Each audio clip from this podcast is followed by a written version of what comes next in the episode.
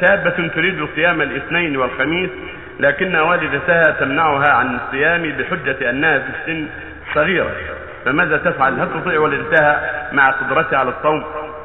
نعم، صوم النافلة مستحب، طاعة الوالدة واجبة، والوالدة قصدها الخير، قصدها يعني أن ترحب حالها ولا تشق على نفسها، لكن ينبغي لها أن تعالج الموضوع بالحكمة وكلام الطيب والأسلوب الحسن حتى تسمح أمها بالصيام إذا كان الصوم لا يشق عليها ولا يؤثر عليها.